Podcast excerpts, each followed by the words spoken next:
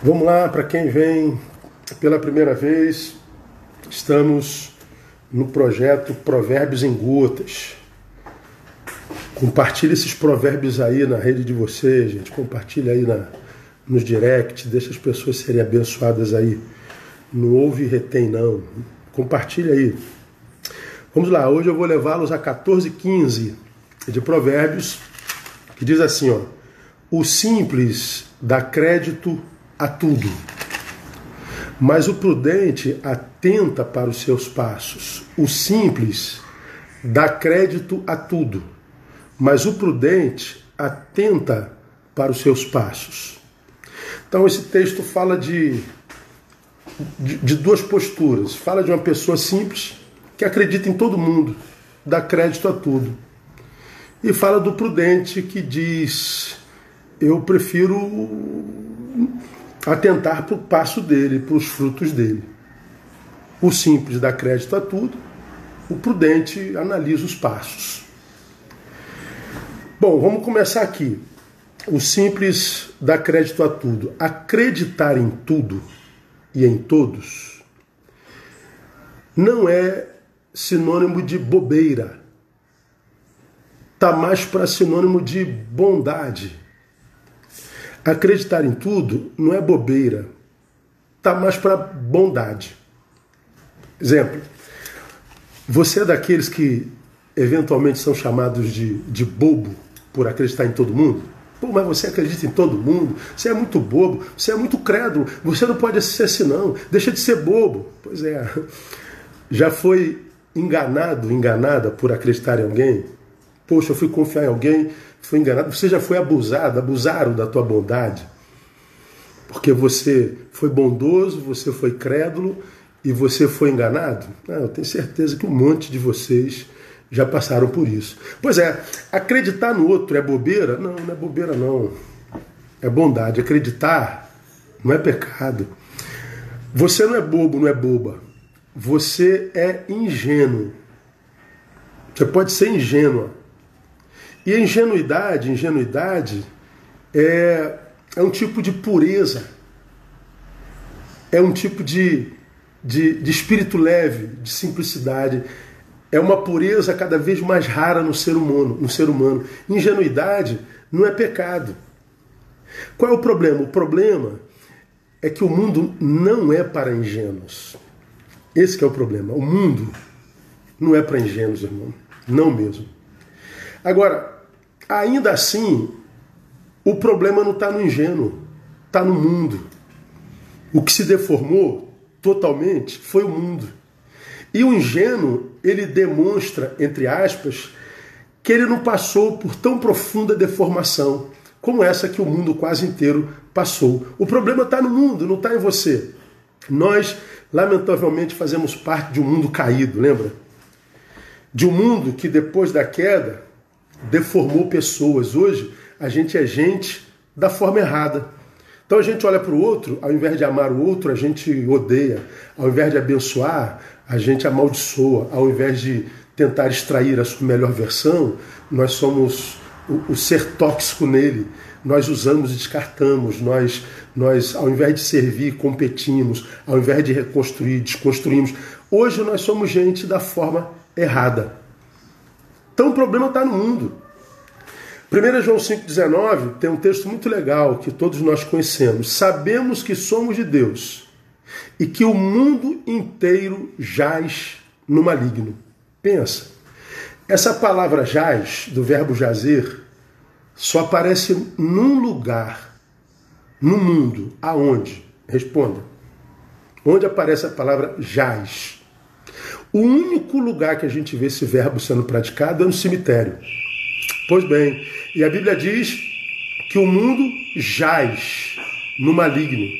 O mundo está sepultado no maligno, está enterrado no maligno. É, é, é, ele existe em estado de sepultamento. Portanto, onde a palavra jazer aparece é no cemitério. E a cultura maior do cemitério é da morte. Quando a Bíblia diz que o mundo jaz no maligno, diz que a cultura da morte é a cultura predominante, lamentavelmente. Portanto, quando você é ingênuo no mundo que jaz naquele que veio matar, roubar e destruir, o que, que acontece? Você sofre, é abusado, você é ridicularizado, você é mal interpretado. Tem um carro disparando aqui, como ontem, lamentavelmente. Né? O mundo inteiro já no marido. Além disso, nós temos uma palavra de Jesus que diz assim: por se multiplicar a iniquidade, o amor de muitos esfriará. Como nós já falamos aqui, a gente é enquanto ama. Eu falei sobre isso há bem pouco tempo atrás, quando eu citei Paulo em 1 Coríntios capítulo 13 ainda que eu falasse a língua dos homens, ainda que eu entregasse meu corpo para ser queimado, ainda que eu é, é, dividisse todos os meus bens para os dos pobres e não tivesse amor, nada seria. Ou seja, sou enquanto amo. Então eu não morro quando a morte chega, eu morro quando o amor se vai. Por isso, como a, a, o amor de muitos esfria, a cultura da sepultura e da morte é a cultura do mundo. Então esse mundo não é para ingênuos. Por isso que a Bíblia diz que você não pode ser só ingênuo, você tem que ir para além disso. Então, esse texto está dizendo o seguinte: embora ser ingênuo não seja pecado, ah, nós precisamos, além de ser bondosos, sermos prudentes. Bondade precisa caminhar com a prudência. Por que, que a bondade precisa caminhar com a prudência? Primeiro, porque isso é praticar amor próprio. Se você é ingênuo e é bondoso, você é bondoso para com o outro. Quando você é bondoso e prudente, você usa a bondade para consigo mesmo. Por quê? Porque bondade sem prudência pode fazer duas coisas. Primeiro, pode te deformar. Pode deformar você profundamente. Por que, que deforma? Profundamente bondade sem prudência? Por causa da ausência de colheita. Você é, foi bondoso sem prudência, não examinou o passo da pessoa para quem você está sendo bondoso, esperou, como qualquer ser humano normal, colher pelo menos um obrigado e você não colhe. Você não colhe gratidão, você não colhe a mesma coisa e muito mais. Não só não colhe, como às vezes colhe, é, é tem o que eu chamo de colheita reversa. Você foi fazer o bem, recebeu o mal em troca. Você foi ajudar, você recebeu uma pancada. Você foi acolher, ganhou uma facada nas costas. Pois bem, quem faz bondade não colhe. E, sobretudo, quem pratica bondade e tem uma colheita reversa, é bem possível de deixar de praticar bondade. Quem pratica bondade e porque não colhe ou colhe reversamente, deixa de praticar bondade. Quem deixou de praticar bondade foi deformado. Então, seja alguém que se ama, seja bondoso, mas pratica a prudência. E mais, por que, que a bondade sem prudência é mal? Porque ela pode manutenir a maldade no maldoso, ou manutenir a maldade do maldoso. Como você é do bem, você não quer que o maldoso continue mal, mas se você faz o bem sem prudência, você pode ser aquele que faz a manutenção da maldade no maldoso. Por quê? Porque sendo bom sem prudência, você se incapacita para dizer não. Você se incapacita para amar, produzindo dor, disciplina. E muitas vezes, amado, muitas, muitas vezes, nós precisamos amar dizendo não nós precisamos amar sonegando o que o outro deseja. Muitas vezes nós precisamos amar disciplinando, gerando dor. Só que o bondoso, não prudente, ele não sabe dizer não. E quando você diz sim, sim, sim, você deforma o sujeito. Você faz a manutenção da maldade. Quando você não disciplina, quando você não castiga, quando você não estabelece limites, porque é bonzinho demais, você está fazendo a manutenção da maldade naquele que precisa ser amado com disciplina. Amor e prudência precisam caminhar juntos. Por que e caminhando para o final? Segundo, por causa da beligerância da missão.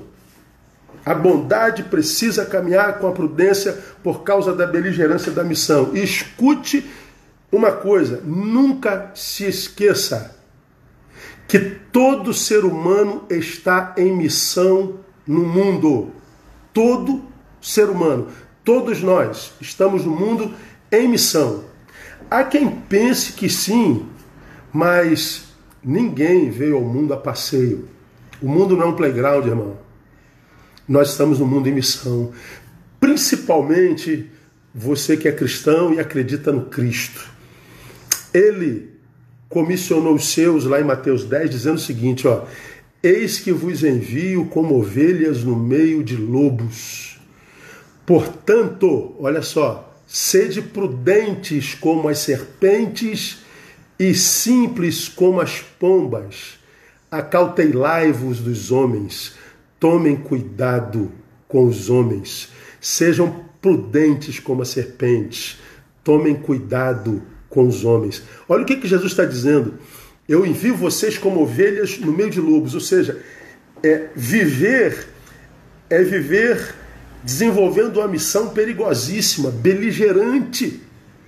Então ele está dizendo: seja bom, permaneça bom, não se deforme, mas seja prudente, porque você está em missão e a missão é perigosa. Nesse texto que eu acabei de ler, Mateus 10, 16, está dito duas coisas lindas e eu termino. Primeiro, que os bons somos minorias e mais frágeis. Nós somos enviados como ovelhas no meio de lobos e não como lobo no meio de ovelhas. Então nós somos minoria e somos mais frágeis. Ovelhas são muito mais frágeis do que lobos. Lobo tem a possibilidade de vitória uma, uma, uma possibilidade muito maior de vitória do que nós como ovelhas. Então, nós estamos no mundo em missão e uma missão perigosa. Então, seja bom, mas seja prudente, poupe-se, ame-se. Mas também tem uma verdade aqui termino. Se de um lado diz que nós somos mais frágeis e minoria, diz também que nós somos ovelhas capacitadas para vencer lobos. Ou seja, nós somos presas capacitadas para vencer lobos. Se não fosse assim, Jesus não nos mandaria nessa missão. Seria uma missão necrófaga, na é verdade, uma missão suicida. Nosso Senhor é Senhor da vida. Se Ele nos identifica como ovelhas e nos manda ao meio de lobos, Ele está dizendo: fique tranquilo, Neil, você pode vencer qualquer tipo de lobo. Como? Com a sua bondade e com a sua prudência. Prudência vem de previsão. Previsão é pré-ver, ver antes. O bondoso, ele pratica bondade, mas vê antes aqueles a quem vai servir. Então a ovelha que detecta o lobo já está pronto para quando o lobo se manifestar, ele se poupa. Então, meu amado, seja bondoso, pratique a bondade. Bondade é semente. Volta, mas não dispense a prudência. A prudência é que vai te capacitar de fazer bondade até o fim, no nome de Jesus. Amém? Que Deus nos abençoe com bondade e prudência. Paz, queridos, que esse dia seja um dia de muito boas notícias. Paz.